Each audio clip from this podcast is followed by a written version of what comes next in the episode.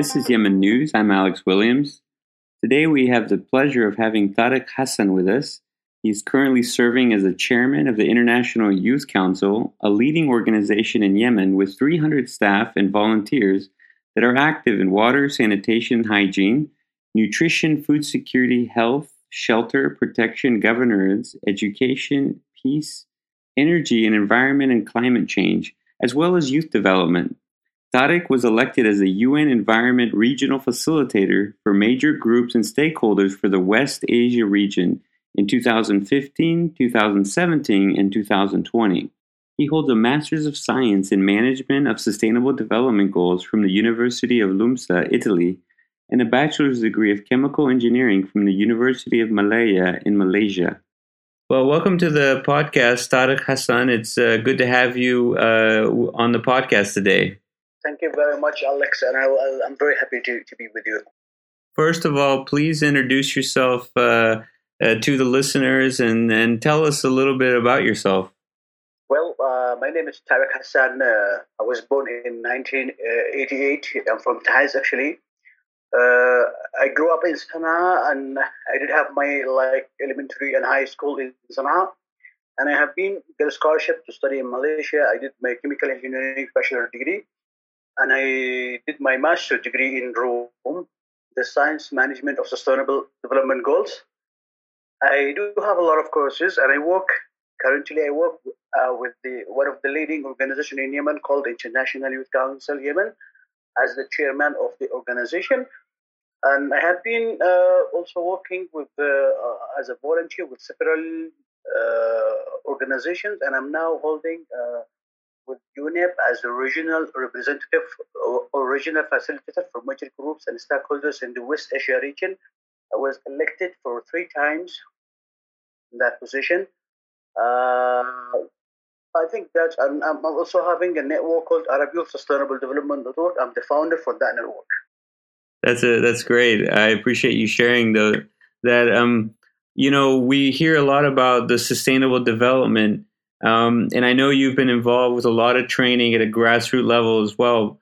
Um, but can you tell me a story or an experience, you know, maybe an example of sustainable development that you've seen in Yemen in the last couple of years?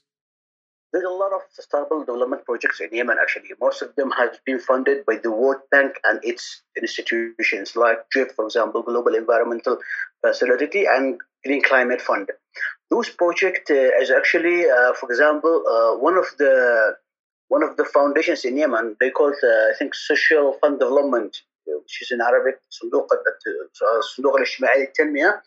They work uh, on creating this kind of sustainable project. For examples of that is actually they help farmers uh, on, on doing like um, water wells, and then they use like they, they, they do water wells based on environmental uh, environmental uh, what they call it environmental measurements and when and for the energy they use uh, they, they provide them like a solar system energy and a solar power system uh, they help them actually uh, to stay for a long time without any environmental effect to the to the land. For example, there as as, as normally people they use like oil on on, on like uh, and they use generators, but these kind of projects no, they use like a sustainable projects.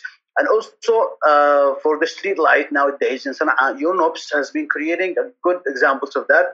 They they do they do like uh, those street lights, and they use at the same time they use solar system uh, instead of using the normal electricity, which is, I think, this is one of the can and, and, and sustainable projects in Yemen that they, they, will stay for long, long term. What would you say that, uh, you know, what do aid and development organizations need to understand the most when trying to do sustainable development in Yemen, just from your experience? From my experience, a lot of projects in Yemen nowadays, and only this project they focus only on, only on emergency. And the thing is, what I'm advising them is actually to integrate or to have such like a semi-sustainable development project, or they have a projects with kind of sustainability. Sustainability measurements should be there uh, uh, when they apply for, for any projects, when they have a proposals, when they submit a proposal, they should consider this kind of sustainability for the projects um, um, um, for the thing or for the aid they are, they are they are actually doing. Most of the current projects now in Yemen they do it for emergency for a short time for for for a short term and then it's actually finished. So mm-hmm. basically, we need to have a long, long and sustainable projects when we apply and when we, when we apply for any proposal or, or to have any any grant. I know some of the sustainable projects cannot be worked during there is no like peace and, and because of the conflict, because of the ongoing war. But at least we have to try to have projects with a long term and sustainability. So to make sure that this project is not like ending and, and like after six months or one year, and, uh, and, and, and, and people they they're also searching for another project. No, creating such projects like livelihood projects, like sustainable development projects, will really ensure that the organizations or the aid organizations at the local or international they are really working for uh, the best future for Yemen. You know, any people that you see are are making a change on the ground of the youth? Uh, well, uh, yeah, uh, you know, uh, my colleague uh, Rafat Al Akhali is, I think, is one of the global change makers. He helped the youth actually either in Yemen or or, or abroad, and he was the, the previous minister of, of, of youth actually in Yemen here. And now I think he works with Oxford. Don't know. he works in, in the UK for of the institutions and organizations, and he has some uh, some of the great works on, on helping youth as and helping them. And he's really a global change maker. I think you know him, I like you know him. Yeah. What What would you say makes him a global change maker? Well, uh, I believe that the education that he has is one of the most power. You know, because when you want to be influencer, when you want to be a change makers, you, you, should have a good quality of education. This is one of this is first. Second thing is actually he he, he has one of the foundations here in India uh, on, on different pro- programs, and actually uh, uh, he was also one. Of, he has been elected or maybe nominated as the, the minister of for youth, and he also has been influencing for some other youth across the world, you know. Right. You know, I know that you you train the youth in the sustainable development goals. Um, what would you consider as one of the most important goals for the development of Yemen, in your opinion? I mean, I know they're all important, but maybe there's one or two that you feel is the most important. Um, number four is actually about education and quality of education. This is one of the most important goal that we need to focus. Most of the Yemenis now, they have education, but there is no quality of education. We are talking about quality of education. And imagine, Alex, uh, now in the uh, during the ongoing war, like we have been like since 2015 up to now. Imagine the the, the, the product of, of, of education. Imagine students has been graduated from a university and he cannot even write uh, a statement, and even, even even he cannot write an email, you know, and he, he cannot even uh, doing or might be like uh, some technical like using, for example, computers.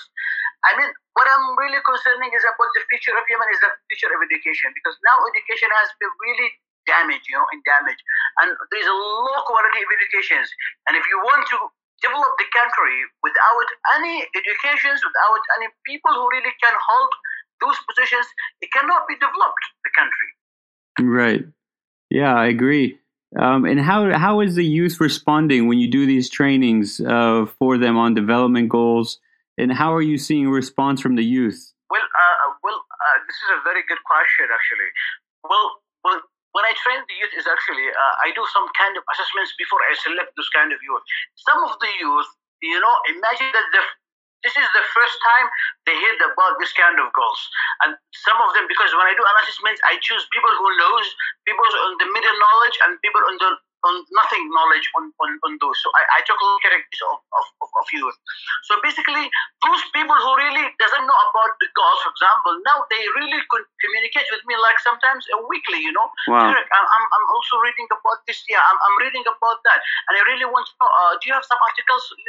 You know, we are the first organizations who created trend on climate change in Yemen. You know, imagine like climate change in Yemen, people they, they don't even care about climate change. They care about war, they care about food, they care about caring about climate change. And some of them, they don't believe even in climate change, you know. Wow. And it's very, it's quite difficult to convince people about climate change happens in Yemen, you know. It's very, it's very, uh, uh, and, and then actually no and some of them they, they, they, they don't have like a, a, good knowledge about about this kind of topic. So with the youth i mean i personally i have been training uh, i think most than 150 youth on those sustainable development goals is actually to empower them and to let them at least know what, what people are doing and talking about for example you know. And we do especially like in, in, in goal number uh, number six for the water uh, they do creating some sustainable projects on, on, on, on water, you know, and how safe the water, like creating some dams, um, uh, doing some like water wells with like uh, uh, environmental uh, measurements and environmental uh, uh, regulations. So basically, I did find that youth in Yemen really they have the knowledge and they have. I mean, not all of them. I mean, those are those, those youth. They have the, they are they are very passionate, but they don't really find the, the environment that they can be like they use their their, their, their passionate to develop the country. Right. I know you also you know you've also been doing uh, your part on promoting gender equality. Uh, how do you go about this in yemen? You know specifically how do you get buy-in from the men in yemen? Well this is a good question and it's sensitive as well, you know, because uh, in Yemen, actually, for example, now we work in, in, in different rural areas, for example, in Taiz, you know, and, and, and some governors of, of, of Yemen, as International Youth Council Yemen.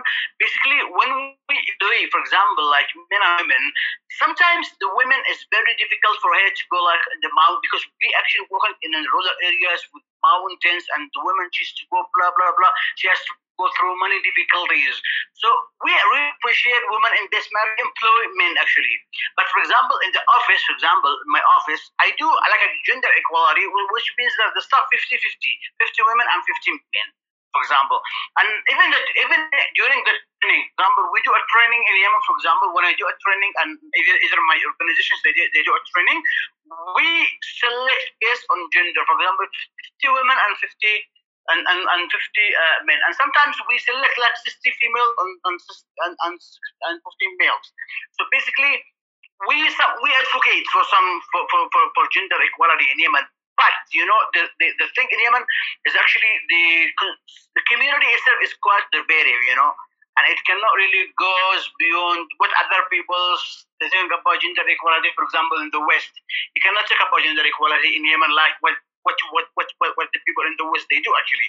It's because of money, uh, religion, you know, culture, you know, this kind of of, of issues. Uh, this remain in Yemen, and sometimes it's quite difficult to compare it to the West when they talk about gender equality. Right. How would you encourage the INGOs to, you know, to better promote gender equality in Yemen? Encourage most of the national international NGO actually in Yemen uh, to promote and to create some uh, programs on, on gender equality. For example, now we are in the process to uh, to have a project on GBV, gender-based violence against women. Actually, so basically, this kind of projects uh, they create awareness the community that that this this violence against women is not acceptable in the community. But uh, but as I told you, to respect the, the, the country and the people culture, people religion, because this kind of issues we have to respect them if we want to succeed. And we have when, when we approach them, we have to approach them on the same way that they that, that that they think. You know, we cannot approach them in a way that, oh, okay, no, you have to be an open-minded, and you have the women have to take a scarf. Blah, blah, blah. No, no, this kind of thing is not acceptable in Yemen at all. We have to be to be moderate, and we have to be like uh, a tolerance. We have to we have to use a way as diplomatic way. We uh, we can approach this kind of communities.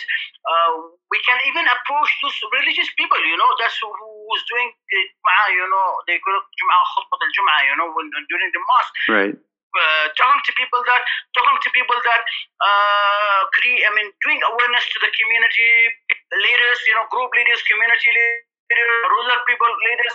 So this will help the community to separate about promoting gender equality and encourage the community to respect at least the women, you know, respect the women, giving the women rights, you know. Most of the women they don't have Yemen, they don't have the rights, you know, actually. Right. And and uh, what is a more uh, culturally sensitive way? How do you do that? You know, in your program that you're training, where it's more culturally sensitive to talk about you know the domestic violence and and and that what's happening. Can you share a little bit on on how you do that? You know, in the Yemen context.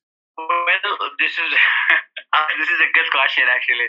Uh, well, uh, we actually when we do the training, for example, in in, in Sana'a or maybe in other cities, we uh, we do like separate, you know, we have to separate on, on, on men. You know, for example, we have a hall, so on the right women and then on the left uh, is actually men. So basically, separation is very important, you know, and there is no contact between the two, the, the women and, and women. So I mean, there, there's some pros we should really understand, and we should really tackle this uh, tackle these issues by, by really OP the applications and the rules have been forced from, from, from the government itself and even, even though from the community. The community, the, the people themselves, they will not accept it, you know. So basically, we should respect this kind of, you know, culture sensitivity is a huge in Yemen. If you want, if I want to speak about this issue, it's a big issue actually in Yemen. So it cannot be tackled in one month, two months, year, sure. years. It needs at least a long, long, long time progress. So to have a good awareness, to have a promoting, a good, a good promoting. But at least at this time, I personally respect country uh, rules and regulations during any any like training or whatever uh, project we, we, we implement. We give the, the, the, the we respect the women and we, we do advocate gender equality, but in in a, in a way that is uh, respectable to the community.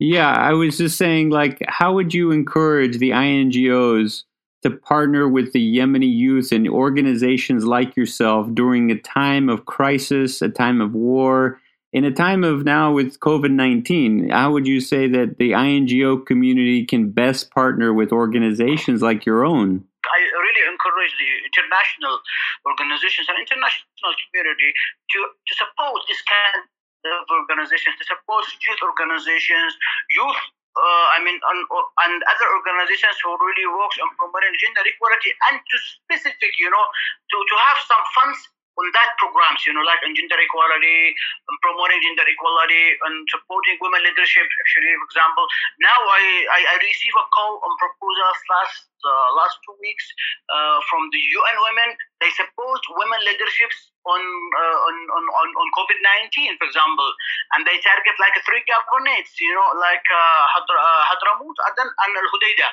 you know and this kind of project is really important and and really supports women on creating and to be a change in in, in the country itself i encourage this kind of international and local and, and international organizations international community specific and to have some funds for, for, for this kind of of projects which will really help help us as, as, as, the, as the local organizations and it will really help them uh, to help the, to them on, on promoting gender equality in Yemen.